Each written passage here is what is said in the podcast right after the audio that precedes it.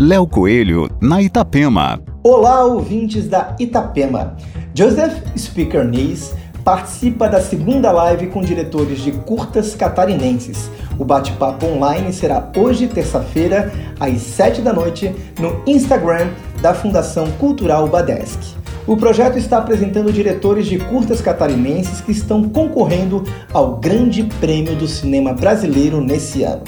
A mediação será feita pela cineasta e curadora do Cineclube da Fundação, Vanessa Sandri Nis é diretor do curta de animação Almofadas de Penas.